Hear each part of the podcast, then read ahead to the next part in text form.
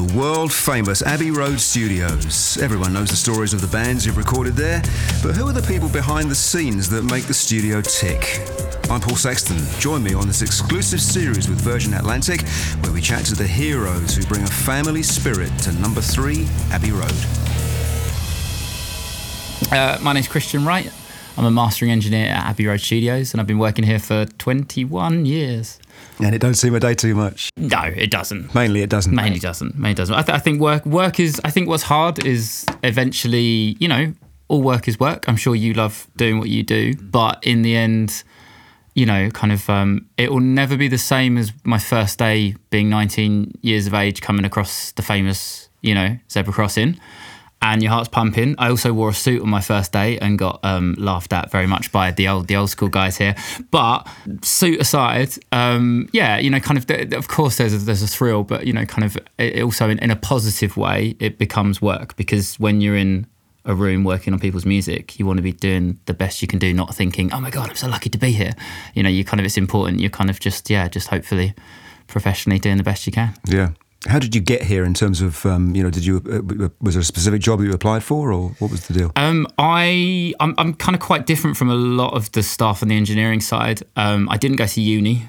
So I guess um, it's nice to kind of say that and give some hope to, you know, you meet a lot of, uh, you know, a lot of people want to get into engineering production, you know, mastering mm. in, in my case. And it's nice to be able to say, yeah, I, I didn't go to uni. And, and in many respects, I guess I learned here you know, I mean, obviously I had a, a level of, of, you know, information and schooling, but um, yeah, I came from yeah from a comprehensive school doing A levels, and I was a runner in Soho. I was actually there last night, getting memories of running around. Basic, basically, literally as a runner at this post production place, it was you know kind of um, making coffees for Liam Neeson or, or, or you know Ainsley Harriott, and then a month into that, I was having a blast. But I got a call for Abbey Road, and they were downsizing from four people to two and we're taking on two new hires and I got a job age 19 at Abbey Road um, so I got very just very lucky I sent off 50 CVs yeah not digitally hand no. hand out you know I think my dad took them to his work and you know as everyone does used to do probably more so you know steal some office supplies bind them quite nice mm-hmm.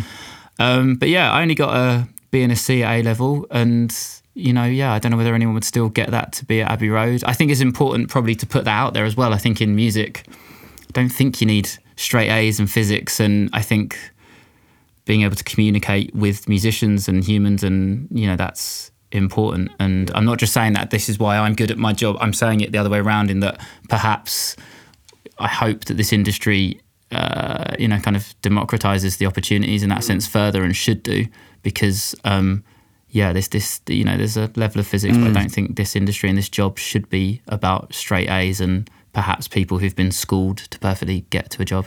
How's the job changed in the time you've been here? I mean, are you are you still doing anything the same way as you were as uh, was years ago? I was, yeah, I was thinking about this, knowing that we were going to chat. And when I started, the first room I was in had lots of cassettes behind a, a glass door. Mm. And um, yeah, they're selling cassettes again. No, no. Um, I, I think technology allows you to do more. And I think many people outside of Abbey Road hope and dream that we're all still here just on tape machines and just everything's captured live and that's all that in matters. white coats and all in that. white coats exactly yeah um, but that's not the most exciting producers now the most exciting producers are electronic dance music producers who are manipulating uh, you know kind of audio and using you know kind of plugins and doing this amazing stuff and, and we do have you know, some of the most exciting names, you know, through here still, you know, Little Simz in Studio One more recently, like nothing to do with myself, but, you know, kind of, or, you know, kind of Frank Ocean. Um, you know, there, there are amazing artists who are pushing boundaries. And I, I don't think, you know, putting mics up in a room and capturing a band live like the 60s, it, it has fun, it has a place in the world, but that's not what is pushing the boundaries of music production. Mm. Um, and people probably think that's what we're doing. Mm. and we're not. We're involved in so many genres of music so many exciting elements of music. And the key thing of that is the technology has changed and you know we, we, we change with that. But i mean don't you think that there's always been a, sort of a sense of mystery uh, from people who are not involved in music at all that they, have never fully known what a producer does and probably don't fully know what an engineer does or even did back in the day? For sure. And I, th- I think the same even with you know like let's let's look at something like auto-tune being the obvious one. You know kind of everyone becomes aware of it when Cher uses it in a strange way and yet it was there as a tool um, to you know kind of technically make things perfect. Now it is fundamentally what defines modern hip hop and, and and pop music in that you can bend it and manipulate it, and then you can also use it in that pretty much everyone is is, is having their, their vocals tuned to a level, even some of the you know the absolute best performers, and and that's the point. You take a tool, it gets manipulated in a way, and, and now it's you know and, and yeah, and, and people people wouldn't know that, that that what that tool does and how it exists, and and people like to think that they know, and they'll, they'll tell you, you know, perhaps kind of how it all, all works, but um, no, I think that's there's a positive in the mystery of it. I think you don't want to you don't want to unpick everything, but then there's also a real hunger, you know, kind of you can learn so much from production on YouTube. I say this to people when they're like, kind of, should I go to uni? It's just like, well, start now. Just I'm, I, am still doing mm-hmm. it. I'm learning. You know, there'll be a 15 year old kid in Idaho with a YouTube channel who's doing something crazy. Who's, who's you know t- teaching me that I'll jump on it. It's like you know, kind of the information's there, so it's exciting. Is there a, a, a maybe a producer or perhaps it's an engineer that you you looked up to, perhaps you still do, or somebody that would you know you know came through here or achieved great things here that was a real inspiration for you? I mean, I'll, I'll let you guess. Who, who, who would I say? well, um, it wouldn't be somebody to do with the Beatles by any chance, would it? It would, yeah. Well, the, the thing being, so so when I did my A levels on, on that brief period of, of education, um, we watched a Sergeant Pepper's documentary. Basically, it was like music tech didn't exist mm. at my school, and there was two of us ended up doing it, and they hired in a teacher to come in, and he was obsessed with the Beatles and he um, I don't think he ever knew I ended up working here. I didn't actually get on with him great, so I feel bad. if, if, you're listening, Mr. Waller, I, I, got a job at Abbey Road. Um, but yeah, so it was exciting. I did listen to Strawberry Fields and, and hear, you know, kind of the, the Indian, the South Asian percussion on one side and the English percussion on another, and that that weird stereo uh, use, which wasn't how I should have been listening to it. I should have been listening to it in mono, but that's a different conversation.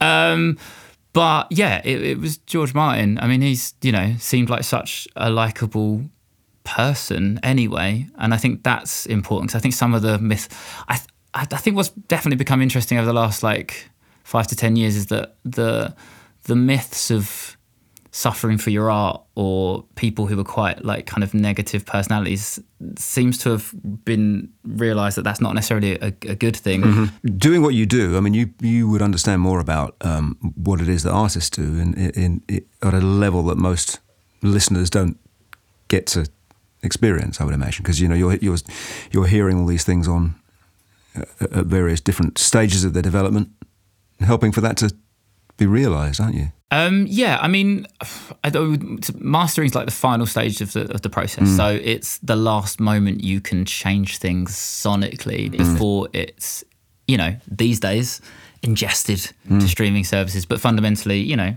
in the past we were called cutting engineers. So before it got cut to vinyl it's that last moment before you can change something before it goes out into the world. So you kind of have this amazing moment where the album's done and the artist is normally celebrating. I mean maybe they thought you did a terrible job so they're crying in the corner but pretty much i would say you know kind of 9.9 times out of 10 more than that 10 out of 10 they're, they're, they're excited you know they're like they've spent years maybe on this. And yeah there is the writing, the pre-production. There's the kind of the actual then perhaps tracking it, and then there's working with different producers. There's sometimes they've gone through a tough time where they've had to change the team before they get to the mastering stage. So. So yeah, like I've, I've, definitely you know heard every story of the creative process of how that is. Um, I'm I'm lucky to, to manage artists as well, so firsthand I, I, I now you know, kind of, yeah, take those kind of, it's a horrible term of that exec producer role where you're pairing people together and, and you're working on it. So I've definitely seen it firsthand how it, it does feel like a big, horrible word overused, but journey for the artist to get to, to finish. And perhaps there's a bit of a conversation around albums now not having the same impact in terms of how people consume music. But for an artist, I still think even younger artists still see the album as that body of work, that story, that narrative, something they pull together, and that's what we do in mastering. It's pulling together that album. Yeah. Yeah, no, I quite agree with that, and, and, thank goodness it's still with us. You know, I mean, I think there was a point, uh, school of thought a few years ago, where the, the, album was definitely on the way out in the in the digital era, but I don't think so. I think people like Billie Eilish bringing together that body of work and and we're obsessed with data now. We can we can know where someone's listening to it, you know, kind of and and various things ab- about that person. But we certainly discovered that young fans, young music lovers, the future of music consumption. That sounds cold. You know, the, the, the future of music yeah. are people that are listening to say Billie Eilish's record start to finish. Um, and maybe that's just because you know Billie Eilish gave them something more, like in that sense, you know. And, and I think the same as well in the last couple of weeks with with Kanye and Drake, you know, being the most streamed records. Um, they're still, yeah. So the album's the album's here. It's not going away. Favorite album that you've uh, mastered at Abbey Road?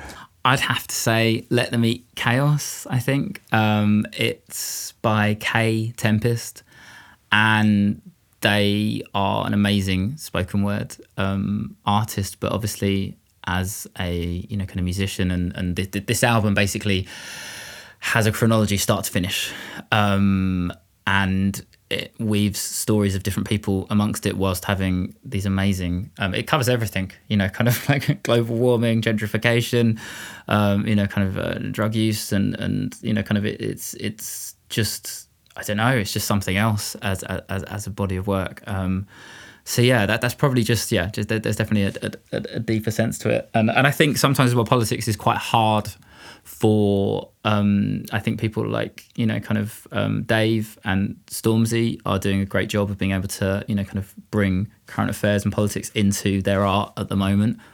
But for the most part, it's sometimes quite clunky and can be a little bit you know kind of um, hard to verbalize and get out there. And this album does it through the stories of of the narrative of these these fictional people. Um, and yeah, I recommend it to anyone. And uh, over the years, over the many years here, you, I mean, you've certainly seen some, seen some adventures and appearances in this place, haven't you? Yeah. I mean, you know, kind of Grace Jones popping out from behind a, a tree while she was just like jumping her, her, her crew in the garden, or, you know, kind of Brian May wandering out with his famous guitar because the fire alarms had gone off. I think someone was smoking something they shouldn't have near a fire alarm. This was back in the day when you when you did. But um, apparently there's a take of him, you know, kind of a bit gutted that he was mid mid performance and the fire alarms had gone off. But he came out with his with his beloved guitar um, out into the garden, so we're all stood there. Yeah, I guess you become one and the same when you're waiting for a fire alarm to stop. That's right. Um, so so yeah, so you know, um, yeah, there's been lots of lots of moments. Um, Stevie Wonder was here, wasn't there, one time? And you, you, you I saw Stevie Wonder play live. Yeah, that was just amazing. So so when you start in the morning, you come down for breakfast at Abbey Road. The Studio One doors are open. So Studio One is originally the big classical space. Mm. It's the world's first purpose-built recording space. There's footage of Elgar at the opening ceremony. Previously a classical studio, now predominantly used for film scores. And you go past those studio doors, they're wide open, and they're tuning. That beautiful sound of the orchestra tuning. So you have that symbiosis of what that space is. It's film score. And then you stood there and you're watching Stevie Wonder on a stage in there, and you're like, yeah, you, you know, at those moments, uh, you know, like I appreciate I'm such a lucky person as a music fan to work here. Um, and I try and myth bust that and go on about it being a job. And right. occasionally there are moments like that that are that are ridiculous. And it's the same in that same space and in this same context, like Kanye West playing in there. Um, I think I think it's the fact that he, he was he was really cool about it as well. Like it was clearly an industry crowd. He's doing late orchestration. He's got this uh, a string quartet. I'm not sure how many members of, of, of strings he actually had. I'm going to go with the quartet and we'll double check the numbers later. Um, but he could tell the crowd weren't like going for it, and he, he was he was probably very un and just said to everyone, "Look, I know most of you here probably got some free tickets, but if you could just give it your all," and and I think it was pre-drama Kanye. You know, it was at a time when you know, kind of, it was just maybe about the music really and you know kind of i'm not saying that he still isn't you know an amazing producer um, just comes with a lot of uh, a lot more these days. So it's kind of magic to have seen him then and again inside studio one. And uh, queen bee and jay-z were watching it from the balcony. So you know kind of uh, they had better seats than me but it's fair enough you know they, they they've done some good stuff. Yes. Um, you get to see the other side of, uh, of famous people sometimes don't you? I, I think kind of the, the, what is fame. I think most people are, are fine. I think I think anyone who's perhaps there are some people who have you know kind of you know perhaps lost perception of reality because mm. people have built something around them as perhaps the people around them. But anyone who's being difficult, it's about them. I think this is generally for, for thoughts as a human. Like it's their anxiety, it's their concern, and you just have to kind of you know dig through that and support that. Sometimes that's what you're doing with artists. You know, it's it's not you. It's not that they're like kind of angry at you. It's their anxiety they're coping with. An artist more than anyone. Someone once said to me, so Ian Grimble, an ex-engineer from here, actually, he said, you know, kind of artists are strange in that they put a lot of themselves out there. They're quite, you know, kind of anxious kind of people who, who but but they then end up putting themselves on a stage and it's this terrible marriage in and, and in that you're taking someone who's very vulnerable and yet they're putting themselves in a position of vulnerability to the max. So yeah, you just have to be kind of aware of that and, and just, you know, that's a big part of what we do, just supporting, you know, artists through all those processes. Chris, it's great to talk to you. Here's to the next 21 years. Hopefully, yeah, yeah, if I'm still alive. Um, but yeah, Abbey Road will certainly be here. Abbey Road Studios enjoying 90 years in operation. If you enjoyed this, then why not check out our other episodes on Virgin Atlantic Vera.